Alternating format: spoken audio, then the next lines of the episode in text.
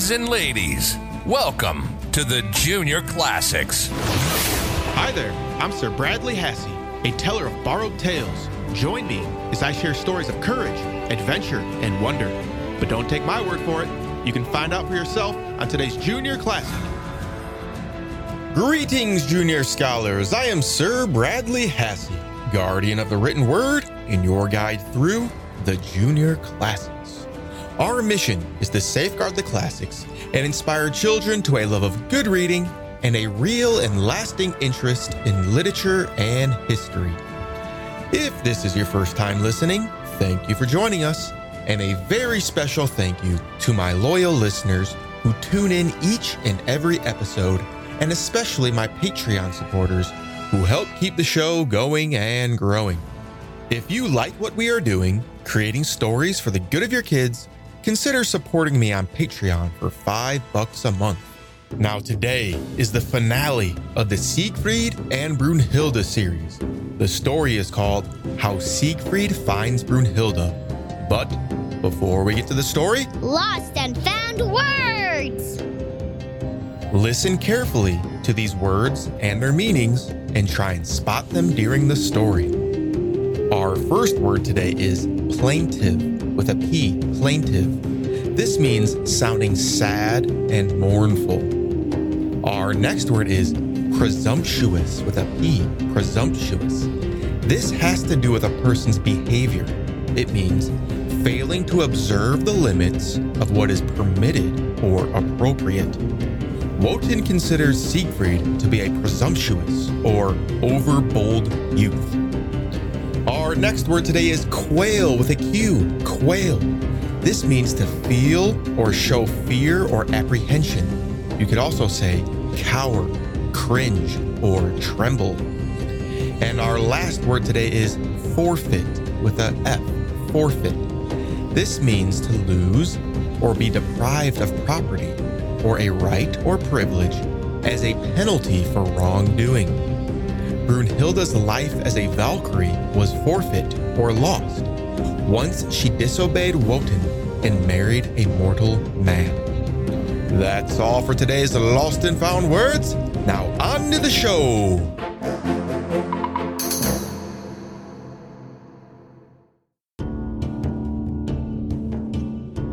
Last time on the Junior Classics, Siegfried was raised by the wicked dwarf Mimi. Siegfried learned his father was Sigmund, a great hero, and he reforged the remains of his father's sword, Needful.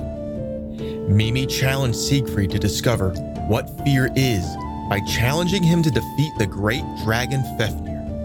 In reality, Mimi wanted Siegfried to kill the dragon so Mimi could take all the dragon's treasure, and then he would poison Siegfried so he could keep all the treasure himself.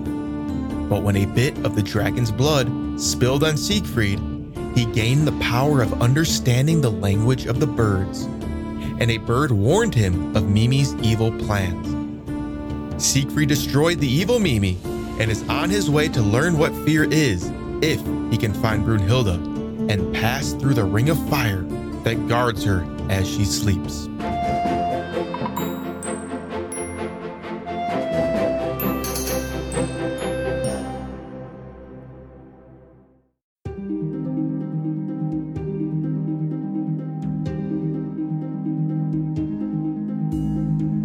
Siegfried finds Brunhilde.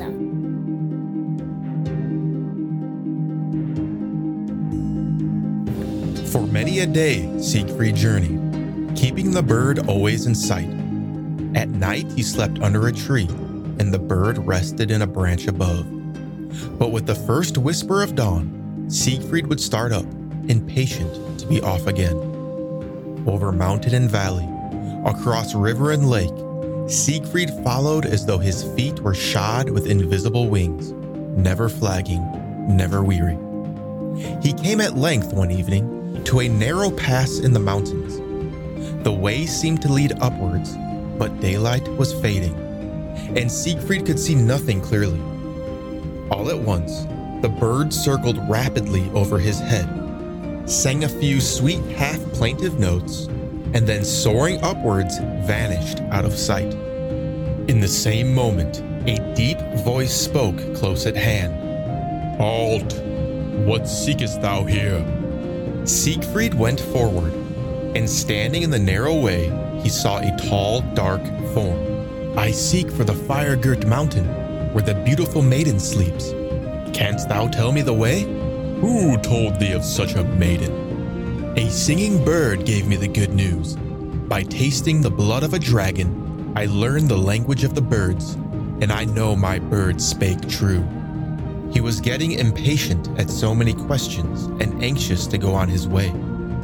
So, thou hast slain old Fafnir. And with what weapon did it strike thy death blow, bold youth? The stranger was in no hurry, evidently. With my father's splinted sword, which I welded together again. But who first shaped that mighty sword? That I neither know nor care. 'Twas a mighty useless weapon till I took it in hand, that I know. If thou canst not direct me on the road I seek, hold thy peace and let me pass on my way. Softly, young sir. Thou dost not know with whom thou speakest.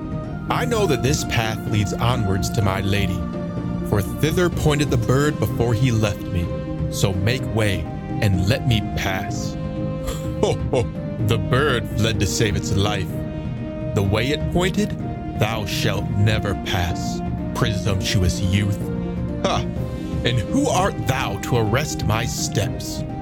I am the guardian of yon mountain, where sleeps the maiden Brunhilde.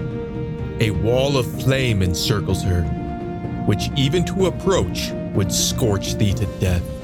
Begone then, rash fool, for to win thy way one step farther, thou must first overcome the mountain's guardian. Placing himself in the middle of the road, the stranger loomed above Siegfried, gigantic and immovable as the rock itself. But Siegfried remained unawed. Begone thyself, old boaster. Think not to scare me with such tales. I love the fire's blaze.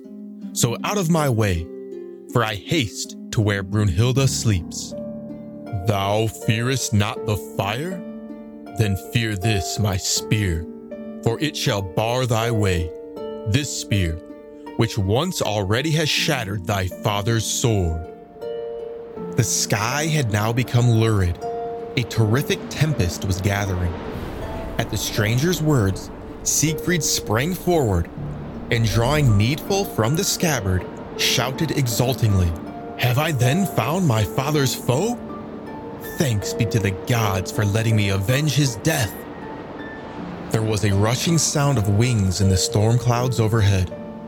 Anxious faces peered down on the scene.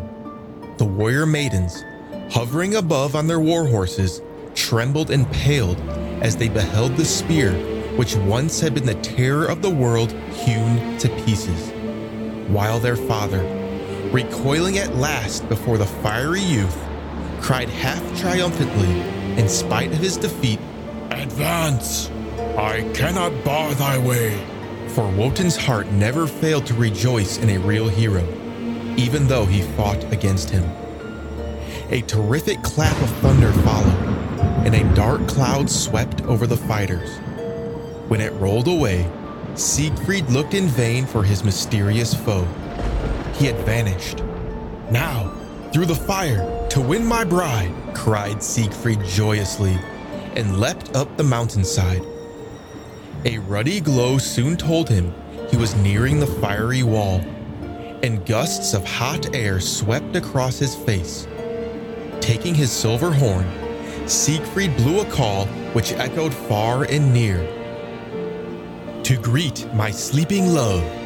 And now the fire was all about him, bursting up under his feet, pouring down from the skies, rushing round on every side. Ah, this is glorious! shouted Siegfried, plunging eagerly onwards and laughing. The fierce flames which had scared so many nearly to death did not even scorch a hair of Siegfried's head, for the magic fire injured only those who retreated. He who dashed fearlessly onward remained unharmed. Higher and higher up the mountain, Siegfried went. Emerging at last from the flames, he found himself on the summit of a rocky peak, clad with tall, dark pine trees. He looked around him and rejoiced for very joy to be alive in such a fair world. The stillness was wonderful.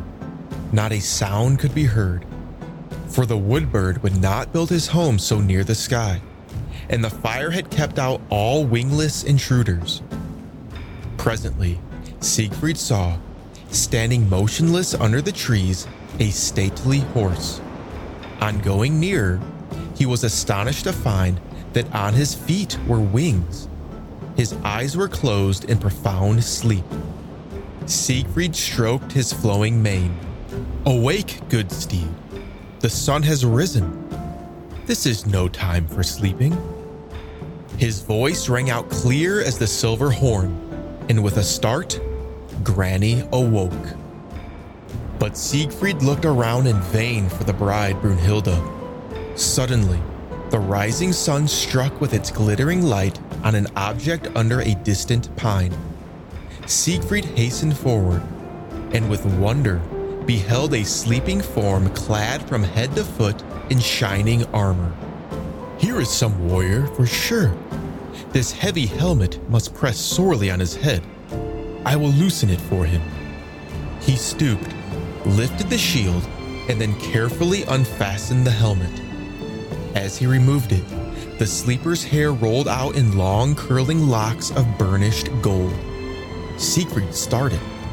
Never had he seen anything so fair as that calm, proud young face, framed in the wavy, shining curls. So still lay the sleeping warrior, so motionless. Siegfried bent down and listened anxiously for the deep, slow breathing. This coat of mail must weigh heavily on him. I will open it. But in vain he sought to find a fastening. Everywhere the iron rings closed tightly round. To Siegfried, who had never seen a soldier and knew of no weapon save a sword, this iron garment seemed a terrible inconvenience, almost as cumbersome as old Fafnir's scales. He determined to free the young warrior that he might at least sleep in comfort. So, taking out his sword, he carefully cut through the rings of mail down each side and then lifted off the corselet and greaves. As he did so, great was his astonishment to see lying before him a maiden in soft, flowing garments. He started back. His heart beat wildly. This must be none other than the maiden Brunhilde. Then he who had never known fear, who laughed in the face of the terrible dragon, quailed not before Wotan the mighty god, and dashed fearlessly through the fire, sank down trembling and afraid before the sleeping maiden. What is this feeling? Can this be fear? Awake, awake, O beautiful maid, he cried, kneeling at her side. Still, she did not stir. Bending over Brunhilde, Siegfried pressed his lips to hers. Slowly, she opened her eyes. Siegfried started back. She sat up, dazed and wondering. Then her eyes rested on him. For a moment, neither moved. But the silence between them said more than words. And though only a brief few instants went by, much happened in the time. For Siegfried passed from boyhood to manhood, and Brunhilde passed from the land of dreams and shadows back to the warm living earth. At last, she spoke. Hail, thou sunshine, and light, and lovely daytime. Long has been my sleep. Then, fixing shining eyes on Siegfried, And who art thou, who hast awakened me out of my sleep? I am Siegfried. Through the flames I won my way to thee. My sword, it has cut through the armor. O most glorious maiden! Brunhilde gazed at him in wonder and delight. Siegfried, so thou art indeed Siegfried who hast awakened me? Siegfried of whom in times long past I dreamed. My sun, art thou awakening me out of night and darkness? These words made Siegfried happier than ever. Never had his highest hopes or wildest dreams pictured one so fair and noble as this goddess maid. For her sake, what would he not do or dare? But Brunhilde was now gazing sadly at her cast off armor and shield on the ground. Slowly, the words of her father's curse were coming back to her. Never more to ride free through the heavens, to be a mortal woman wedded to a mortal man. Gently and sadly, she pushed Siegfried from her side and tried to turn his thoughts from herself.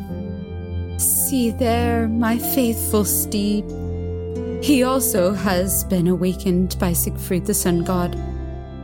Once he bore me through the heavens and shared my life among the gods of Valhalla. With me also he slept. See how joyfully he has come back to life.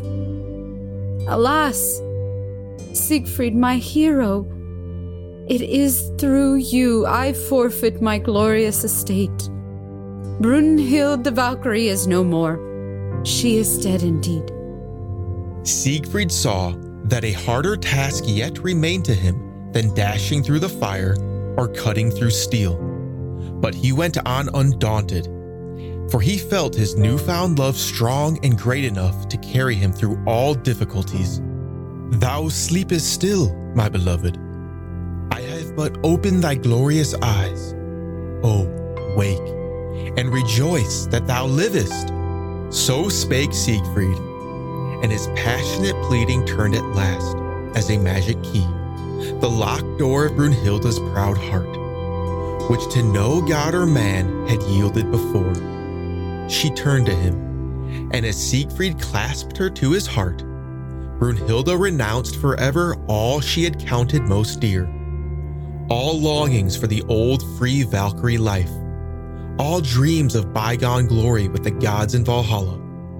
Now that her heart was won, Brunhilde gave it all, once and forever.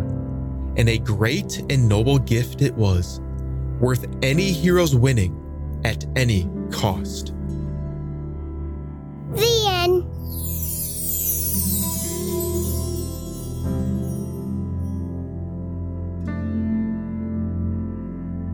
I sure hope you enjoyed the Siegfried and Brunhilde stories. I know I did. Next time, we begin a new series titled The Story of Lohengrin. Lohengrin is a knight of the Holy Grail sent in a boat pulled by swans to rescue a maiden who can never ask his identity. Until then, I am Sir Bradley Hasse. Be brave, be loyal, and speak the truth. Now, for you parents out there, I want you to understand why we are doing this, what we are trying to achieve, and how you can help us. This is a rescue operation to preserve the classics and the wisdom within before it is lost forever. Our goal is to inspire children with a love of good reading by safeguarding and breathing new life into the greatest stories in history and empower you, the parents, with a resource you can trust to enrich your child's mind and spirit. We don't want these stories and the wisdom within to be forgotten, so our children don't have to learn these lessons on their own. The most important thing you can do for us is to spread the message and tell others about these stories and what we are doing. If you want to donate, we would love that as well. My promise is that 100% of donations will go to building the impact and quality of the Junior Classics. If you have feedback and thoughts on how we can do things better, please send an email To juniorclassicspodcast Classics Podcast at gmail.com. You're listening to the Junior Classics. And now, the finale of the music drama by Richard Wagner titled The Ring of the Nibelung, based on the characters from Germanic heroic legends. This is the final epic drama titled Götterdämmerung, Twilight of the Gods.